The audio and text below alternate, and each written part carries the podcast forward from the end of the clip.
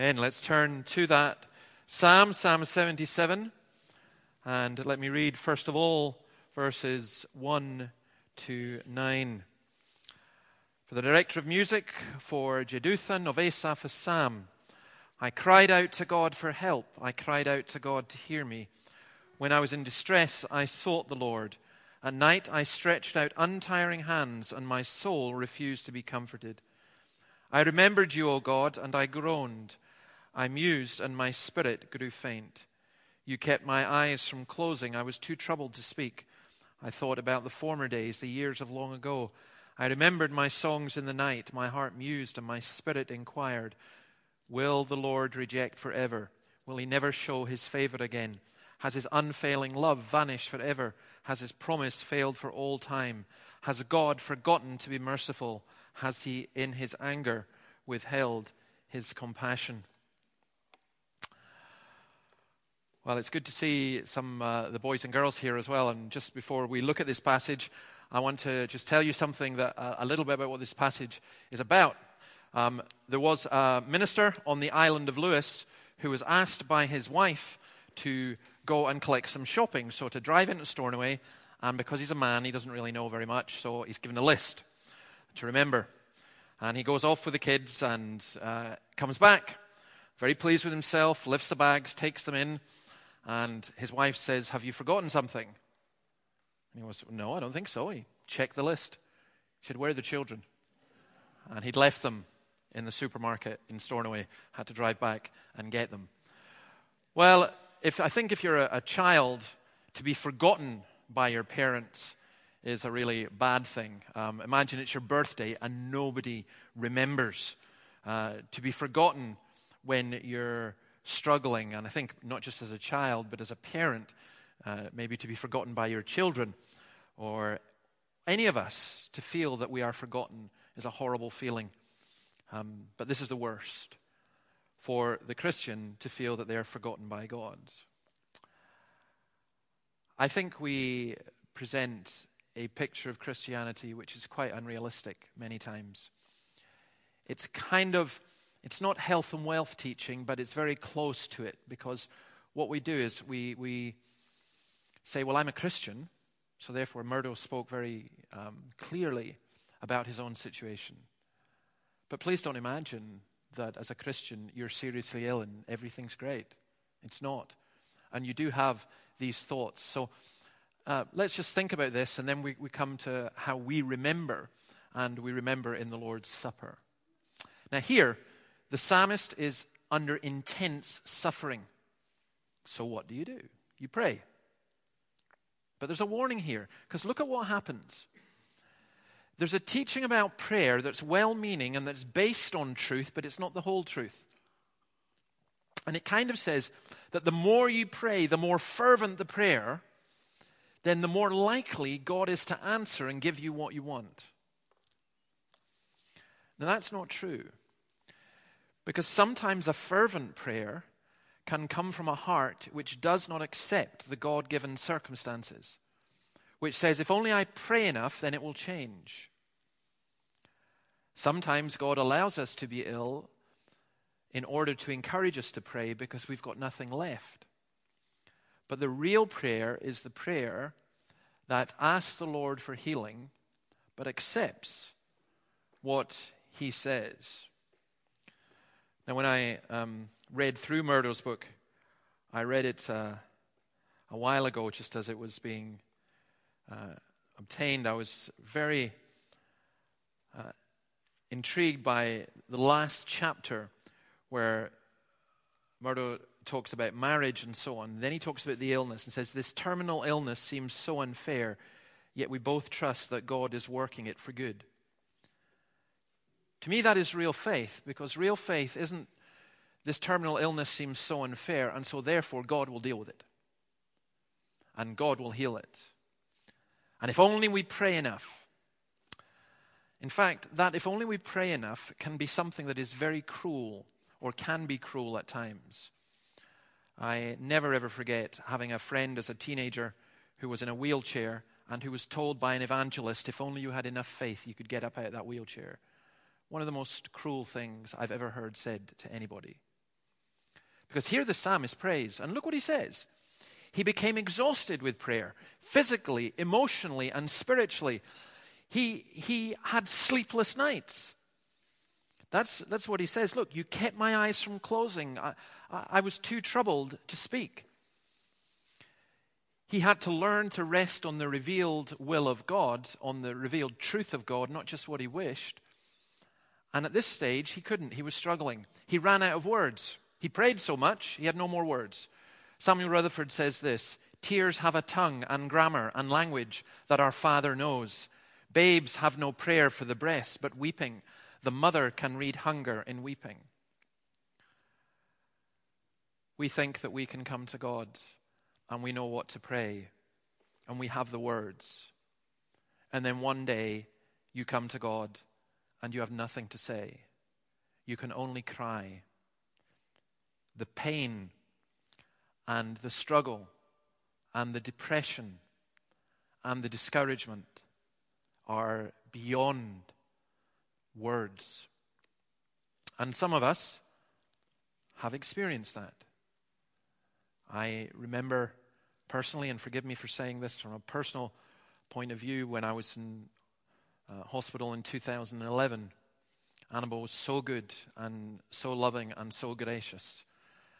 And I found it so hard to say what to pray for. I didn't know what to pray.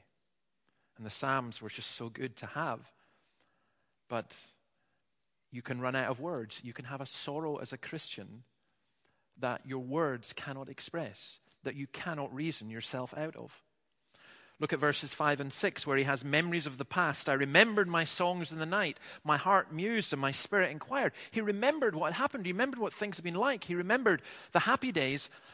But instead of that encouraging him, it made him depressed. He was depressed, and so he remembered the good days, and that made him more depressed. Why? He remembered God's favor. Look at what he says God's favor, God's unfailing love, God's promise, God's merciful grace, and God's compassion. And instead of that encouraging him, what it did was depress him because it made him ask, Where are they? What's happened? Have you forgotten? Have you rejected? Will you never show your favor again? Calvin understands this beautifully because it's a very precise point emotionally. He says this Satan often craftily suggests to our thoughts the benefits of God, that the very feeling of the want of them may inflict upon our minds a deeper wound. In other words, Satan comes to us and says, God is loving, God is kind, God is gracious, God is good, God is merciful. And he does it not to make us feel that, but he does it to make us feel the absence of that. Hankering after the past, writes one man, is no remedy for the present and no recipe for the future. You, you, you remember what it was like in the past. You remember those days when you sang in the night, when you didn't weep in the night, you sang. And instead of encouraging you, it makes you weep more.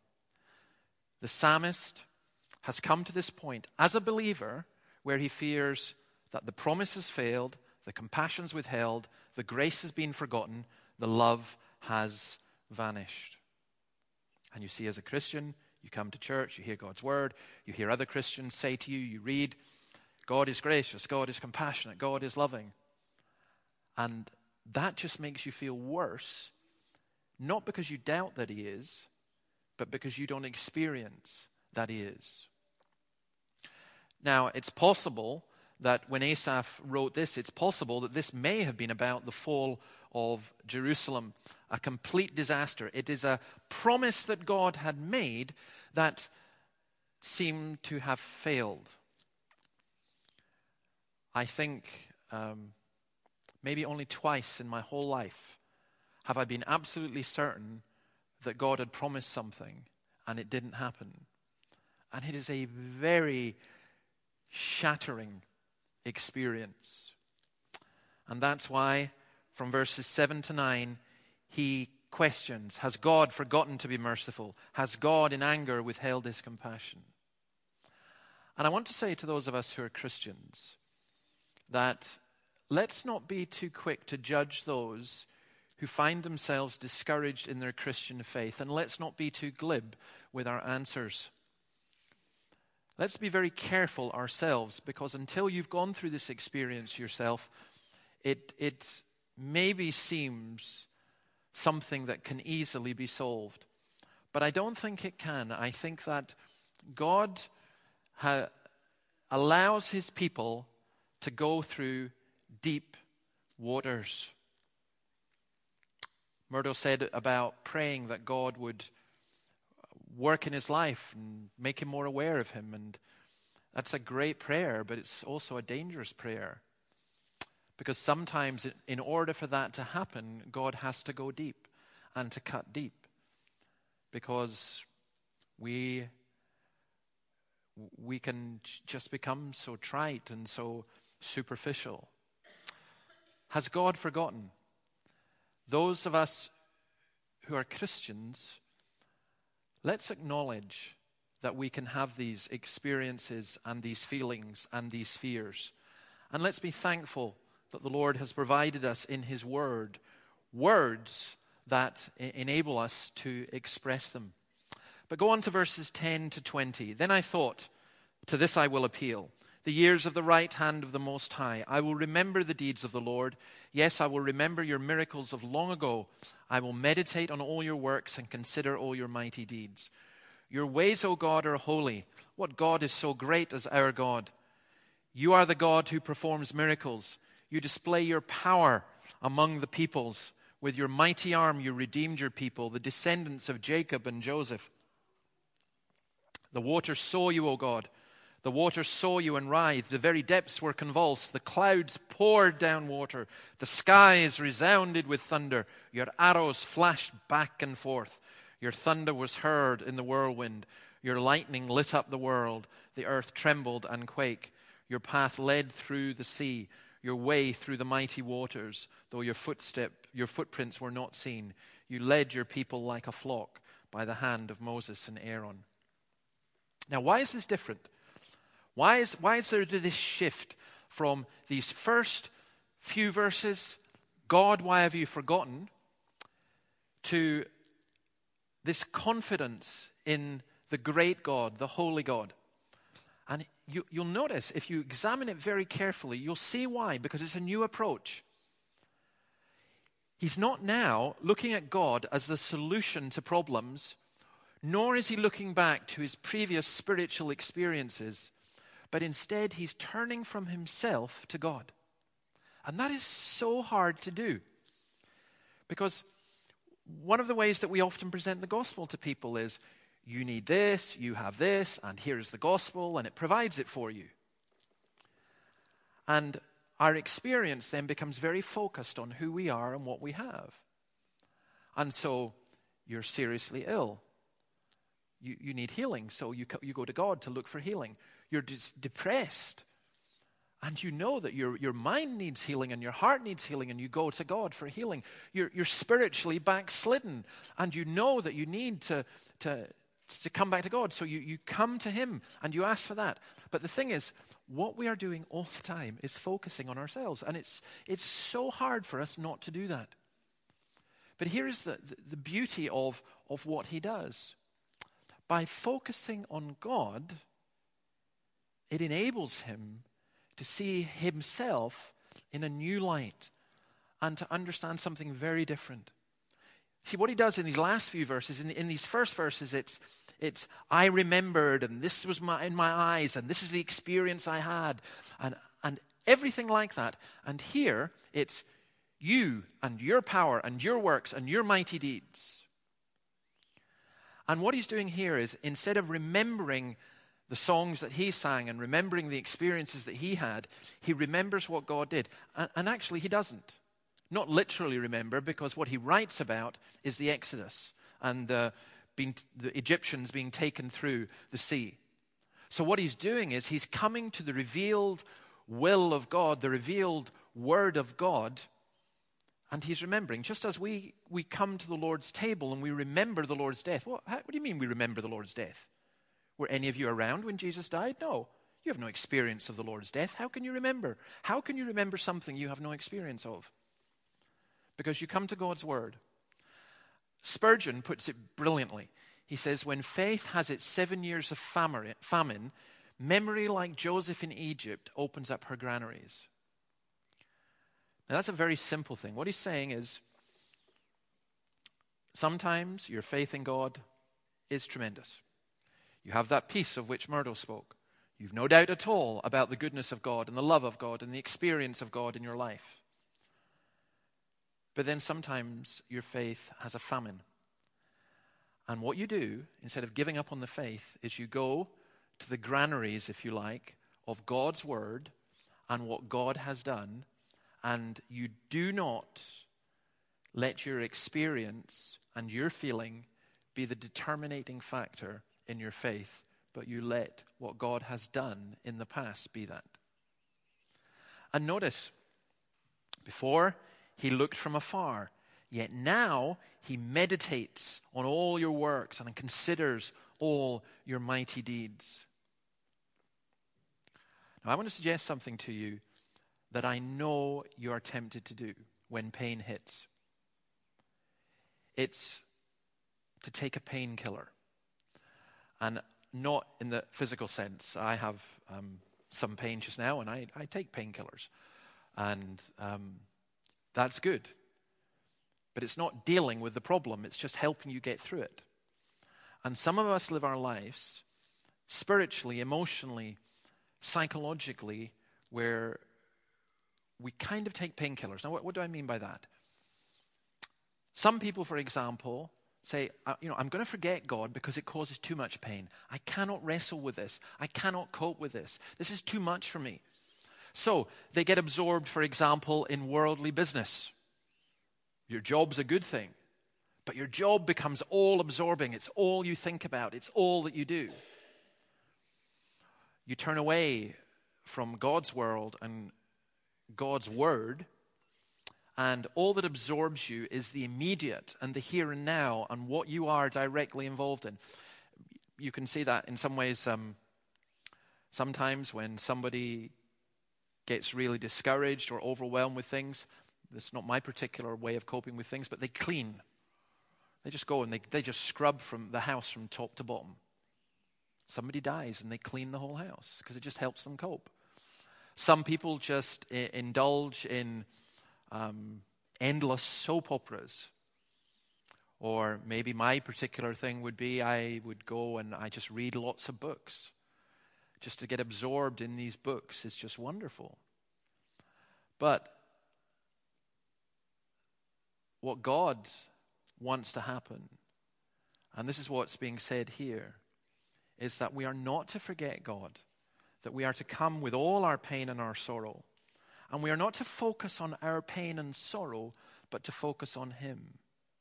So that's why uh, the rest of Psalm 77 you find in Exodus 15, basically. By the blast of your nostrils, Exodus 15, 11. The waters piled up, the surging waters stood like a wall, the deep waters congealed in the heart of the sea.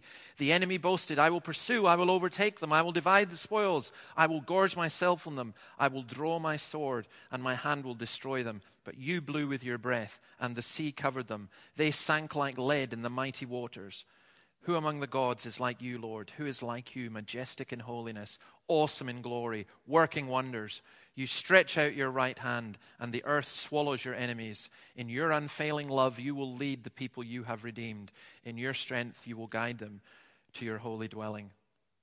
And I don't think that it is spiritualizing the word of God at all to see this and to see what's said in Psalm 77 as God saying, Sometimes I lead you into deep, deep waters that overwhelm you.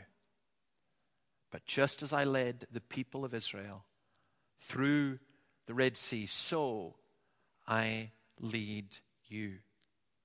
And you'll notice the emphasis here is on the character of God, the holiness and the greatness of God, His wonderful acts. Your ways, O God, are holy. His unique purity, His goodness, His independence, His freedom, which we do not have. We are constrained by our circumstances, we are constrained by our limitations, but God is not. We are constrained by our sin, but there is nothing evil in God at all. What God is so great as our God? It says, Your ways, O God, are holy. The, um, I really probably should have spoken to Will about this beforehand. because there's a debate about what the Hebrew's really saying, because the old version has it, Your way, O God, is in the sanctuary. And people prefer to translate it, Your way, O God, is holy, though it's not the normal word used for holy, because God in the sanctuary, why, why is, why does that sound nearly as marvelous as God being holy? And yet, I think it is. Because here I think it's saying that God's way of holiness is in heaven, in, in his temple, in his dwelling place. And what we are really being promised is that we will, brought, we will be brought to that dwelling place. I will dwell in the house of the Lord forever. And so the psalmist is caused not to think upon his own particular circumstances, but on the holiness and the greatness of God and then on God's display of power among the peoples. Look at verses 14 and 15. With you're the God who performs miracles, you display your power among the peoples. Now, note what's interesting there. He doesn't say, You're the God who performs miracles, and so you're going to save me in this situation. He's saying, No, no, you are the God who does this, and you're able to do, and therefore I trust you, whatever you do. There's an identification with his own people. With your mighty hand, you redeemed your people. And again, that's so important because whatever you are faced with, let's say that you are faced with a serious illness. Let's face that you say that you are faced with very strong discouragement or problems at work or in relationships or just just overwhelming stuff that's piling upon you and piling upon you. And you're wondering how you cope and we're being told Look at God. Look at who He is. But you're also being told this look at who He's for. Your people. We are your people. And that is so wonderful what God has done for His people in redemption. When we sit at the Lord's table, it's Jesus saying, You're my people. This is my body. This is my blood that's shed for you. You're my people. And that matters much more than any particular circumstance that we are facing and verses 16 to 18. God's power over the forces of nature. Uh, I love it. He says, The water saw you, O God. The water saw you and they writhed. But human beings don't see you. God has this power over nature. But human beings don't see that. We think we have power over nature. We think we have power over God. And so God goes on to lead his people, verses 19 and 20. Your path led through the sea. He's now no longer saying that things are not what they used to be. He's saying that God is what he used to be. He's saying that Jesus Christ is the same yesterday, today, and forever. He's saying the Lord is our shepherd. He's saying that though he may lead us into deep waters, our God is totally free and totally holy. Wherever he leads, he will provide. There's another passage in Scripture which is very similar the book of Habakkuk. Habakkuk was faced with the same problem. God is the Holy One, and God's holy city is about to fall. How could a holy God allow such evil? How could a good God, a loving God, allow such evil? Well, William Cowper, whose hymn we sang this morning, paraphrased the last verses of Habakkuk in this way Though vine nor fig tree neither their wonted fruit should bear, though all the fields should wither, nor flocks nor herds be there, yet God the same abiding, his praise shall tune my voice. For while in him confiding, I cannot but rejoice. And that's what this psalm does. This psalm talks about somebody who had forgotten how to speak, who'd worn himself out in prayer, but who learns how to sing because he ends up looking away from the waves and looking to Christ. Joseph Thrupp says this there are seasons when even the holiest faith cannot bear to listen to words of reasoning. Be careful with that. Sometimes someone's really hurting and really painful. Now, I, I like reasoning with people. And I want to sit down and say, You've got this, this, and this, and here's the answer this, this, and this, and let me take you logically from this step to this step to this step. That's not always wrong, but it's not always adequate. It's not always enough, and sometimes silence is better. There are seasons when even the holiest faith cannot bear to listen to words of reasoning, although it can still find a support whereon to rest in the simple contemplation in all their native grandeur of the deeds that God hath wrought. Sometimes in your Christian faith, you will reach a most painful but a most blessed position. The pain is this that you've got nothing Nothing. Not your faith, not all the people around you, not your reason, not all the good things that God has given you. They seem to have vanished and to have gone. You've got nothing except this. You remember that Jesus died for you, and that He is the Son of God, and that God is for you, and that God leads his people. That's why this psalm ends, it seems abruptly. You led your people like a flock by the hand of Moses and Aaron. Well, couldn't we have something a bit grander than that? No, that's it. Except we remember that the Lord is our shepherd. That's what we remember. You may be in a position this evening where you cannot empathize with or identify with the pain of the psalmist. Please don't forget it, though, because one day you will. And you will need to do what this psalm, psalmist does. You will have those times when you weep in the night and it never answers. You will have those times when the blackness and the discouragement and the despair and the depression overwhelm. And you will be tempted to analyze and to examine and to look at yourself and to ask why and to try and find a way out. And it's like being in quicksand. The more you struggle, the deeper, the quicker you sink. And instead, you need to lay hold of the plank, if you like. You need to lay hold of the rock. You need to stand on the rock that is God and His holiness and His goodness in simple contemplation, as Thrupp says, of the deeds that God hath wrought.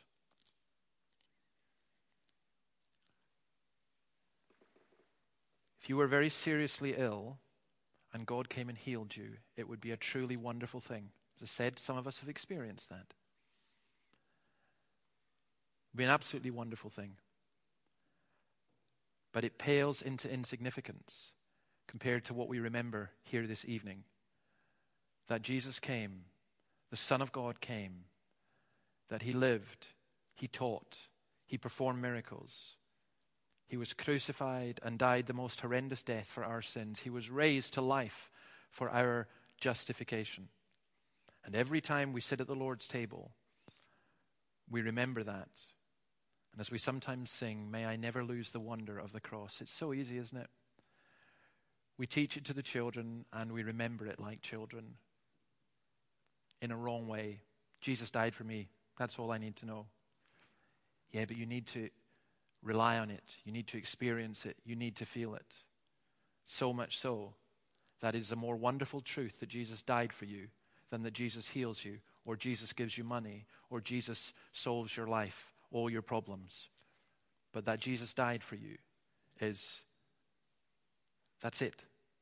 it re- there really is nothing deeper or more wonderful or more powerful than that. Let's pray. Lord, thank you that you allow us to see into the deepest experience of Asaph in this agony that he felt, wondering why you were allowing these terrible things to happen to Jerusalem and to your people and to him. And yet, even as he reflects on this and as he reflects on how his prayers seem to have failed and how he ran out of words and how he couldn't sleep and how even when he remembered your goodness, it just acted as a dagger to his soul. Lord, we bless you that he was able to look to your word and to realize that as, as you rescued your people from Egypt, so you rescue your people today. And Lord, we bless you that we have just a, a far greater insight in that we can look back and remember your death until you come and put all things right. But in the midst of this world, in the midst of the ups and downs that we have, in the midst of our own fickleness, there is one thing that is absolutely certain Christ died for us according to the Scriptures. Christ was raised. And you, O Lord, you freely give us, along with Christ, all things. Nothing can separate us from the love of Christ. Not past, present, future, demons, not sickness, not death. It cannot separate us from your love.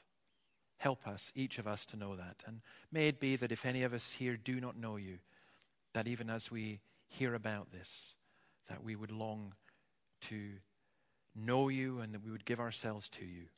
And bless us as we sit at your table to uh, experience and understand as we remember your death. In your name, amen.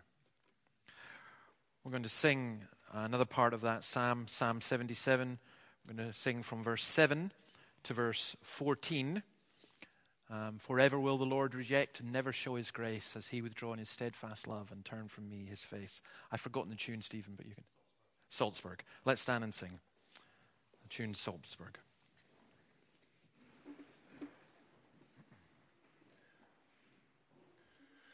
Forever will the Lord reject and never show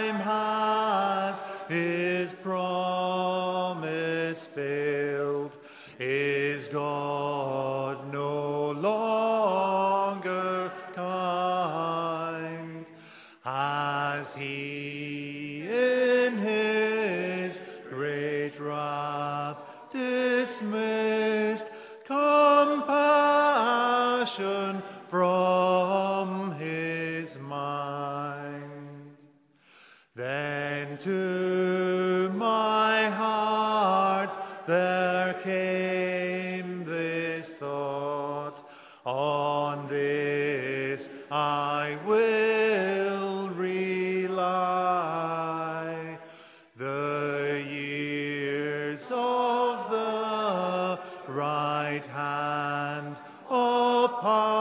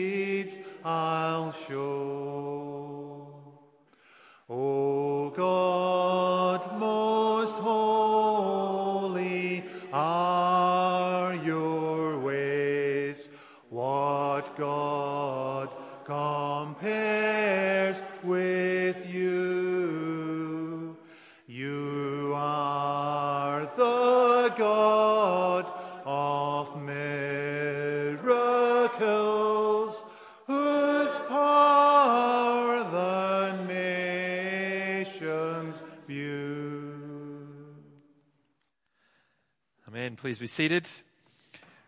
We read in 1 Corinthians 11 I received from the Lord what I also passed on to you. The Lord Jesus, on the night he was betrayed, took bread. And when he had given thanks, he broke it and said, This is my body, which is for you. Do this in remembrance of me. In the same way, after supper, he took the cup, saying, This cup is the new covenant in my blood. Do this whenever you drink it in remembrance of me. For whenever you eat this bread and drink this cup, you proclaim the Lord's death until he comes. Sometimes we understand the Lord's Supper as a remembrance in a very shallow way that, oh, it's just reminding me about. Whereas remembrance here, as we see in Psalm 77, is something that is profoundly feeds us now because it tells us that everything is okay because Jesus died for us. That's what we remember. Let's pray. Thank you, Lord, for your word. Thank you for this bread and this wine, which speaks to us so clearly of your body broken for us that we might be whole, and of your blood poured out for us that we might be forgiven and cleansed. Granted, as we eat and drink together, we do so to your glory and experience and know your presence with us in your name. Amen. Now, the elders will pass out the bread and the wine. When it comes to you, you just take and, and eat and drink. Um, if you are not a Christian, uh, you're not a, a, member in the church, you've not been baptized, then uh, please just pass it on to the person beside you. Um, do not take it. If you are a believer and you feel that you're unworthy, well, you are. But remember that Christ is the one who makes us all worthy. So let's eat and drink to his glory.